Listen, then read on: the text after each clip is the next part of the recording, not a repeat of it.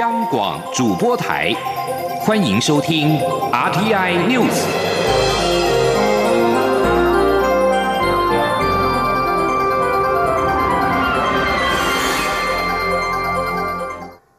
各位好，我是主播王玉伟，欢迎收听这节央广主播台提供给您的 R T N News 新闻。首先带您关注司法焦点。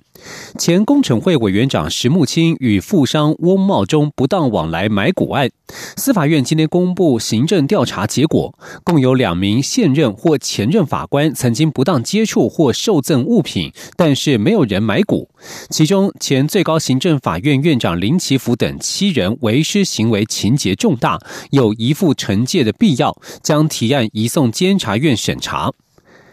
调查报告指出，共有二十名现任或是曾经任职法官者与翁茂忠有不当的接触或是受赠物品，但是没有查到有人向翁茂忠购买股票牟利，或者接受招待与收受礼品的行为与其职务有对价关系的证据。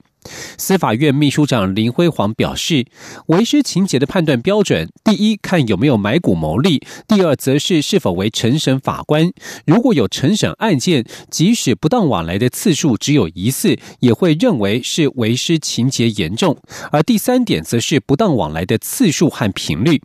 其中包括前最高行政法院院长林奇福、前最高法院法官兼庭长严南全、前台南地方法院法官苏益洲、前最高法院法官兼庭长吴雄明、前高等法院台南分院法官曾平山、陈义仲，以及前高等法院法官兼庭长林金村等七人，因为有承审案件期间的不当接触或是次数较多，违失行为情节重大，认为有司法惩惩戒的必要，将向人审会提案移送监察院审查。而其余的十三人并非翁茂忠及其公司所涉诉讼案件的承审法官，虽然与翁茂忠有不当往来，但次数并不频繁，虽无需司法惩戒，但仍有行政惩处的必要，不过都已经超过了行政惩处的行使时间。针对调查报告，司法院将召开人事审议委员会，由人审会决议是否将林奇福等七人移送监察院调查，以及决议是否撤销林奇福等六人的司法奖章，并追缴奖励金。而在检调人员的部分，法务部今天也公布了涉及与富商翁茂忠按检调人员的行政调查报告，调查二十名检调人员和清查卷证之后，与翁茂忠有关的四起司法案件全部重启调查，而与翁茂忠案件或与翁茂忠有接触往来者，则依程度情节不同，移送检察机关清查、司法惩戒、职务监督或行政议处。前天记者王威婷的采访报道。石木清案牵扯出富商翁茂忠与司法检调人员接受不当饮宴或收礼的后续发展。法务部长蔡清祥十八号说明法务部行政调查结果，依照与承办翁案有关、购买翁茂忠公司股票、接受翁茂忠饮宴五次以上和接受翁茂忠馈赠衬衫五件以上为标准，调查二十名检调人员。蔡清祥表示，调查结果与翁茂忠有关的四起案案件，宜华公司财务副总吴先富伪造有价证券自首案、朱庆恩伪造定存单案、宜安公司内线交易案与印华炒股案都将重启调查，以昭公信。蔡清祥表示，司法是国家正义最后一道防线，法务部以严正的态度、最高标准看待此案，希望给人民交代。蔡清祥说，司法人员责任重大，人民对于司法人员的操守、风纪要求，向来也是以最高的道德标准看待，更期待司法人员必须公正透明、勤慎清廉，才能赢得信任。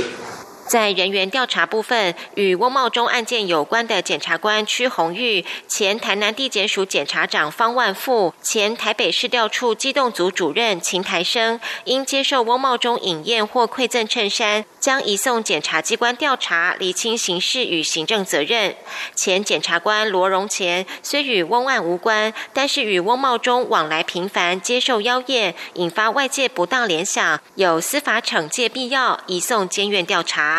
与翁案无关，但是购买翁茂忠公司股票六人，包括前高雄地检署检察长林博智、前宜兰地检署检察长王崇仪，交由职务监督；调查局官员宋海啸、王新明、吴明雄、刘台生，交由调查局考纪会进行行政议处。如果情节重大，再移送监院。另外，前高检署检察长陈守煌、现任台北地检署检察长周章清、高检署检察官黄河村、检察官苏南环和潘国威、前检察官杨荣宗、前调查局局长张继平、前调查局主秘柯尊仁、调查局官员王北齐和杨诗宏等十人，虽然与翁案无关，也没有购买股票，但是因为收受翁茂中赠送的衬衫，交由职务监督或行政议处。中央广播电台记者王威婷采访报道。另外一起司法案件的焦点是太阳花学运攻占行政院案，魏阳等七人二审被依煽惑他人犯罪罪改判有罪。最高法院认为，人民行使抵抗权或公民不服从得阻却违法或减免刑责，今天撤销原判决，发回高院更审。此外，李冠霖被控毁损公务员掌管物品罪，最高法院已发回更审，连同魏阳等七人，本案共有八名被告获得更审的机会。承审的最高法院刑一庭指出，煽惑他人犯罪罪并未违宪，但仅限于煽惑的内容客观上有使他人产生实行可得特定的犯罪决议，或助长他人原犯罪决议，并足以引发公众真实犯罪的联想者，才符合构成要件。刑一庭并且指出，抵抗权是为了保卫及恢复民主宪政秩序，并由宪法赋予正当性与合法性。德国在一九六八年修宪时新增的基本法规定，抵抗权必须在不法情况极公然时才能够行使，而且应该是最后手段。刑一庭认为，我国宪法虽未明文规定抵抗权，但依国民主权的宪政原理，人人应该加以承认。另外，刑一庭也认为，公民不服从行为本身是言论自由的特殊表达形式，且所欲保全的整体法益为即将或刚开始遭破坏的自由民主宪政秩序时，法院自得类推适用紧急避难或避难过当的规定，阻却违法或减免刑责。继续关注的是财经焦点。台北股市在去年底今年初涨得令人感到不可思议，不过这几天盘中震荡幅度加大，今天午盘前高低落差超过三百五十点。由于参与股市的新鲜人现在越来越多，而且近期外资操作个股常常是今天买超，隔天又是卖超，波动幅度越来越大。专家提醒，布局前必须先下定目标，是短线或是长线操作，才能够避免低卖高买。前天记者陈林信宏的采访报道。财信传媒董事长谢金河近日在脸书上表示，台北股市从二零一九年最后一个交易日收盘到现在，加权指数上涨三千六百一十九点，涨幅超过三成，许多人认为涨得不可思议。但他也指出，台股的涨幅都是靠五家公司创造，包括台积电、联发科、联电、鸿海以及台达电，而这五档重量级权值股拉升台股加权指数两千七百多点，等于剩下的九百四十三家上市公司才贡献其余九百一十点，甚至有近五百家公司的股价根本没有涨，显示产业竞争集中化的现象。台股上涨集中于几家大型权值股，也造就权值股的涨跌幅度轻易牵动台股大盘指数。国泰证期顾问处经理蔡明翰认为，近期台股能够在欧美股市震荡整理以及小幅拉回下逆势上涨，主要都是因为台积电的强势展望所带动，但后续由于没有更进一步新的利多，股市当然就会有压力。但投资人最重要的就是操作时要先想清楚，是短线或是长线布局，才不会跟着买高杀低。蔡明翰说，自己明明是短线的操作，但是却看的是长线的思维，那所以导致常常容易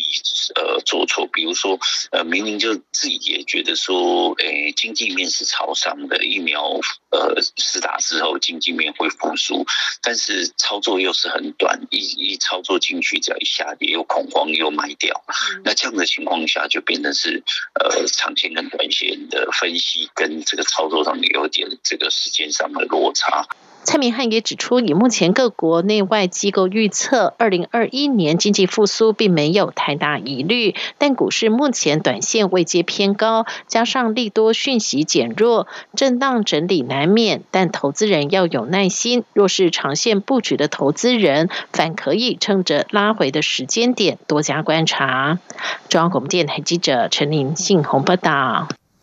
继续关注是环保议题。第三阶段的离岸风电即将开发启动，传出北方三岛渔场有厂商意图开发为风电场址，但因为该区域渔获资源丰富，引发当地的渔民反弹。环保团体也强烈反对，呼吁政府承担责任，不适当的场址应该立即暂停，并且完善进行海洋规划，划设禁止区块，对厂商离岸风电开发建制严厉把关。请听记者刘玉秋的采访报道。外传有厂商相中北海岸海域，计划从离岸九公里到北方三岛海域打造三处海上风力发电厂，广达近一千平方公里的海域将插满五百二十座巨型风机，引发北海岸以及基隆渔民群起反弹。多个环保团体与民进党立委赖品妤、洪申翰十八号也共同举行记者会，表达强烈反对的立场。立委赖品妤表示，他支持能源政策，渔民也不反对风力发电，但北方三海域是台湾最重要的渔场，渔获量占全台近海渔业的三分之二。希望政府与厂商在选择风机场址能避开重要的渔场，更要与当地充分沟通。立委洪申翰也指出，开发商在离岸风电开发选址时，应该要有完善的调查，明显不适合开发的区域应立即暂停。政府也绝对不能放任厂商自行选址，必须尽速提出相关配套。目前呃，放任厂商自己去做区域的选择的做法，真的很容易让厂商选到不适合的场址。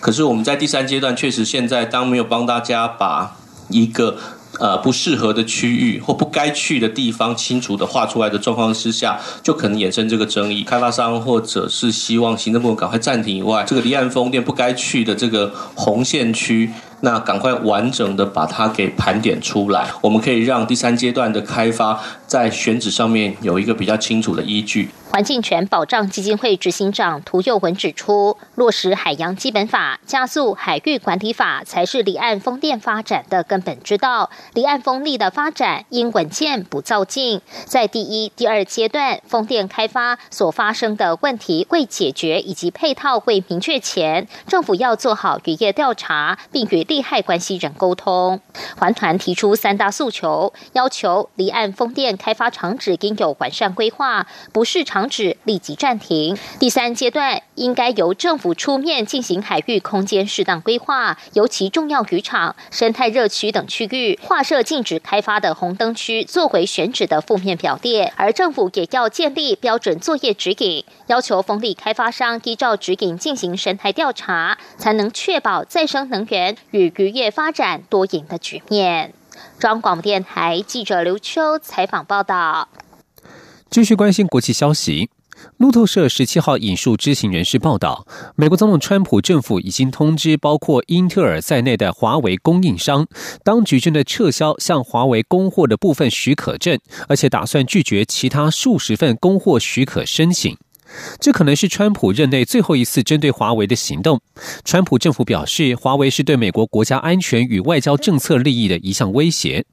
在这项最新行动之前，约有价值一千两百亿美元的商品与技术的一百五十项许可申请正在等待当中。一名知情人士表示，这些申请因为美国各部会未能取得共识而遭到搁置。此外，还有两千八百亿美元对华为的商品与技术许可尚未处理，而如今他们被面临拒绝的可能性也已经升高。以上新闻由王玉伟编辑播报，稍后请继续收听央广午间新闻。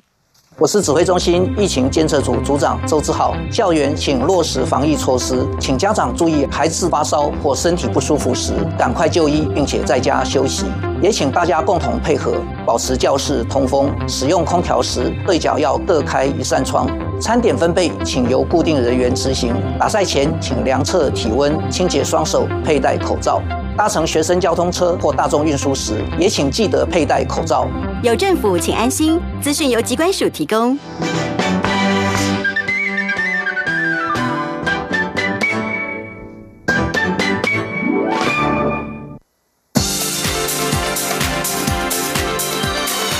这里是中央广播电台台湾之音，欢迎继续收听新闻。欢迎继续收听新闻，我是陈怡君。交通部观光局从今天开始一连两天邀集了产官学研举办二零二一疫后观光转型论坛，政务委员张景森也应邀出席致辞。他指出，俗称武汉肺炎的 COVID 十九 疫情刚好给台湾一个提升国民旅游品质的良机，也考验疫后能否继续吸引以往爱出国的国人留在台湾旅游消费，不会从报复性的国民旅游转成报复性的出国旅游。记者吴丽君的报道。二零二一疫后观光转型论坛十八、十九号两天在交通部登场，以超前蜕变驾驭未来为主题，并由交通部长林佳龙携手国发会主委龚明鑫与经济部、农委会、文化部、原委会及客委会等五个部会副首长展开圆桌会议。政委张景森也应邀致辞，并指出台湾观光发展的结构缺陷，包括出国的民众太多，来台观光的旅客太少，国民旅游的品质及产值又非常低。与日本相较，日本不仅有七成的民众没有护照，终生都在国内旅游，而且都很开心，还能吸引忠实的国际观光客，例如台湾人一去再去，而其中的关键就是优质的国旅品质。张景森进一步指出，台湾的国旅不仅景点拥挤，到处塞车，连公共厕所都搞不好，因此政府老早就想调整，只是这场武汉肺炎疫情给了台湾天赐良机来转型升级。他说，疫情刚好给我们一个很大的机会，这是上帝给我们的考验。这一年一千八百万人是出国了，没办法出国了，八千亿的潜在旅游花费，这其中也有大部分在国内消费。但是疫后这些人能不能留得住？这八千亿还能不能在国内？这是考验我们。所以这段时间呢、啊，我们在国内旅游的品质的提升啊，为什么特别重要？是这个原因。我不像之前有报复性的国民旅游，疫后啊有报复性的出国旅游，那这个就是对我们国家发展观光的一大挑战。张景森强调，唯有国旅品质提升后，才能在疫后吸引爱出国的台湾人继续留在国内旅游消费，也吸引更多国际观光客来台旅游，还能让周末或平日出游的国人感到满意。中央广播电台记者吴丽君在台北采访报道。而国际疫情严峻，全球各地的实体演唱会几乎是停摆。随着台湾的 五 G 部件脚步加快，还有疫情加速虚拟内容产制的趋势，全球虚拟实境创新内容品牌 H T C Vive Original 今年又有新的动作，将于今年第二季推出虚拟演唱会的平台，让乐迷可以感受到如真人演出的效果，又能够与其他人同时线上的互动聊天，体验全新的演唱会形态。记者江昭伦的报道。H T C Vive Originals 总经理刘思明指出，过去 V R 等虚拟内容因为 data 量太大，不容易在网络上进行互联结，但 五 G 低延迟、大频宽、广连结的特色马带动了 V R 或虚拟内容产制。他认为，如果说 四 G 时代创造了视频、创造了直播，那么 五 G 时代应用更多元，尤其在文化内容应用上，势必会带动另一波新的潮流，这也是 V R 或 S R 的绝佳机会。此外，Z世代完全属于数位时代，他们完全相信网络世界，相信虚拟世界的存在，因为他们就是靠着网络交朋友、打游戏和世界连结。因此，可以预见的未来将会有大幅度的虚拟内容取代实体内容。过去习惯的真人演出不会不见，可是会有更多虚拟演唱会跑出来。看准这股趋势，刘思明透露 ，H T C Vive 今年将推出虚拟演唱会平台。由于他们已经拥有自己专属的立体容积摄影棚，采用法国 CityViews 容积动态捕捉立体影像资讯技术，可以逼真呈现艺人的面貌与演出，是一大优势。刘思明说，今年比较大的案子是我会 launch 一个虚拟演唱会的平台，在这个平台里面就会结合这样的技术，不一定在 V R 呈现，我也可以在 P C 跟 mobile 上面去呈现，也就是大幅度的去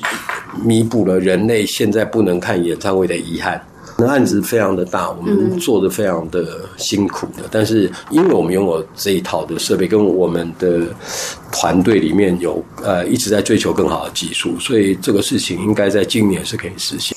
刘思明指出，各国都在尝试虚拟演唱会，韩国主要是结合 A R 形式，日本则偏好二次元，类似虚拟偶像人物初音未来演唱会。 H T C Vive 想要做的是虚拟真人演唱会，而且不只面对台湾内部或华语市场，更要面对全世界市场。不过刘思明也强调，技术上的问题之外，其实最难的还是在于整合，包括说服音乐人还有唱片公司，这样的新形态演唱会要如何收费，版权费用要怎么计算，这些都是挑战。但台湾拥有技术和音乐内容的优势， H T C Vive Originals 也希望透过这次的尝试，建立起一套属于华人虚拟演唱会的规格标准，抢占先机。中国媒体记者周伦台北采访报道。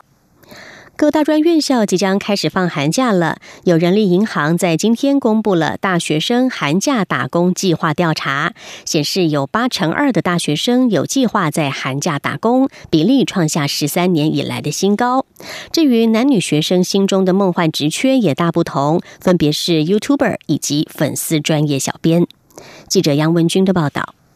yes 一二三求职网在回收一千一百二十三份大专院校学生会员有效问卷后公布的调查指出，有八成二的大学生计划寒假打工，比例创十三年以来的新高，主要原因分别为赚生活费、想存钱和赚学费。至于打工族心中的梦幻职缺排行榜，在男大学生心中的前三名依序为 YouTuber、 游戏实况主和超商店员，女大学生则依序是粉丝专业小编、家教和广告模特儿。不过调查也发现，有六成的大学生透露曾经遇过寒假打工的时薪低于政府规定，也有碰过雇主找借口乱扣薪，实际打工的内容、地点和职缺广告或面试洽谈不相符等。杨宗斌分析，学生计划寒假打工仍是经济考量优先，职涯考量较少，提醒学生当心打工陷阱。他说，寒假打工除了赚钱外，学习社会经验也相当重要，千万不要只想着找到钱多事少、不劳而获的工作，毕竟天下无白吃的午餐，当心打工陷阱。打工族要积极争取劳动权益，注意上工时的安全，雇主们需要提供职前训练并负担工作保险。杨宗斌也建议大学生可以找和科系相关的工读缺，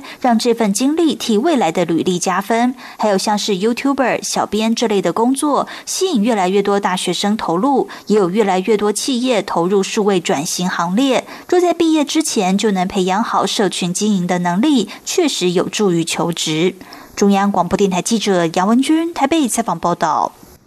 继续关心国际消息，中美洲的移民潮再现，有外媒记者在十七号目击瓜地马拉安全部队朝着数以千计试图要徒步到美国的洪都拉斯移民释放了催泪弹，也出手殴打试图强行闯过围篱的一群移民。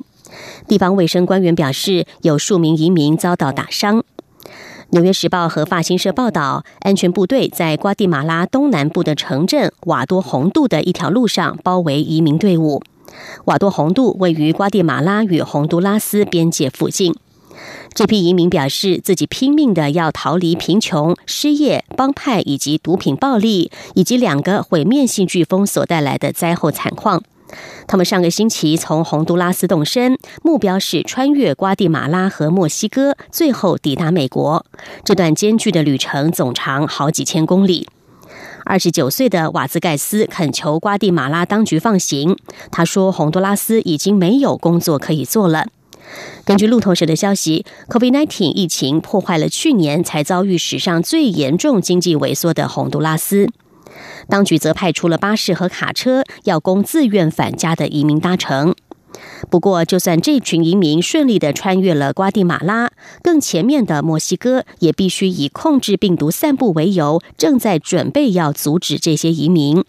南部边境已经部署了数以百计的安全部队人员。澳洲首席卫生官员莫菲在今天表示，尽管展开俗称武汉肺炎的 COVID 十九 疫苗接种，但是澳洲今年不太可能对旅客开放国际边界。身为澳洲因应 COVID 十九 疫情的主要顾问，莫菲表示，预计二零二一年将不会恢复进出澳洲的自由流动旅行。莫菲告诉澳洲广播公司，他认为今年大多数的时间大致上仍然会受到边界限制。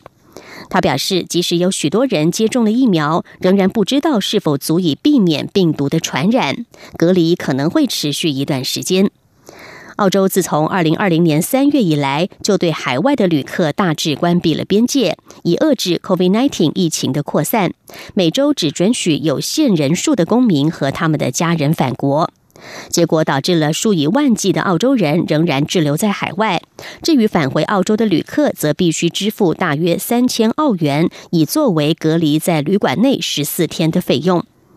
澳洲目前已经确保取得了辉瑞药厂及德国的 BioNTech 以及牛津大学阿斯特捷利康所研发的两款疫苗，并且计划在二月底展开接种行动，但目前仍在等待医疗监管当局的核准。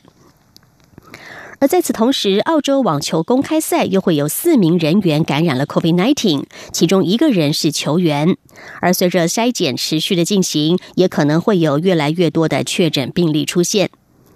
澳洲网球公开赛将在二月八号到二十一号举行，主办单位为了因应疫情，安排包机载运选手和团队抵达墨尔本和南部城市阿德雷德。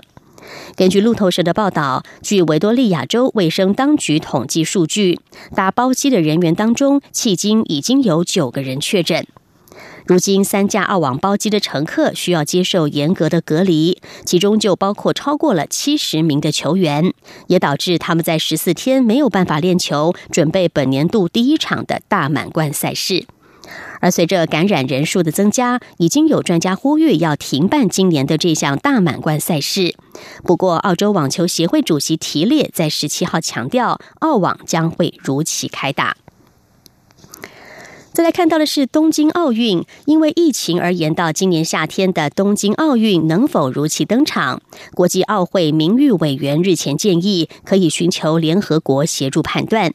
不过，国际奥会副主席科兹则说，都是遵从世界卫生组织 W H O 的指导原则。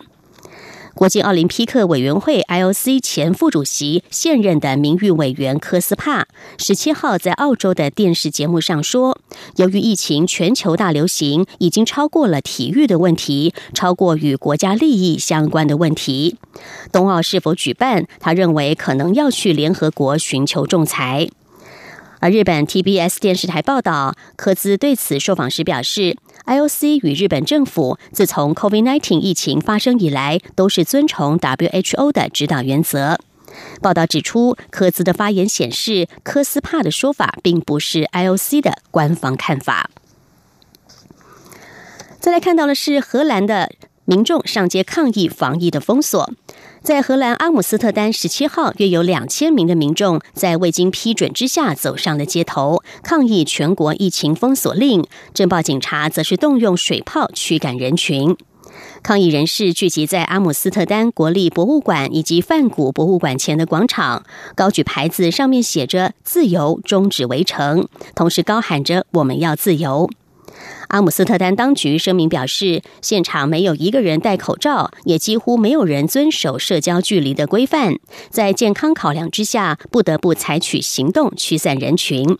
随后警方动用了水炮试图驱赶，当局说已经逮捕大约百名的示威群众。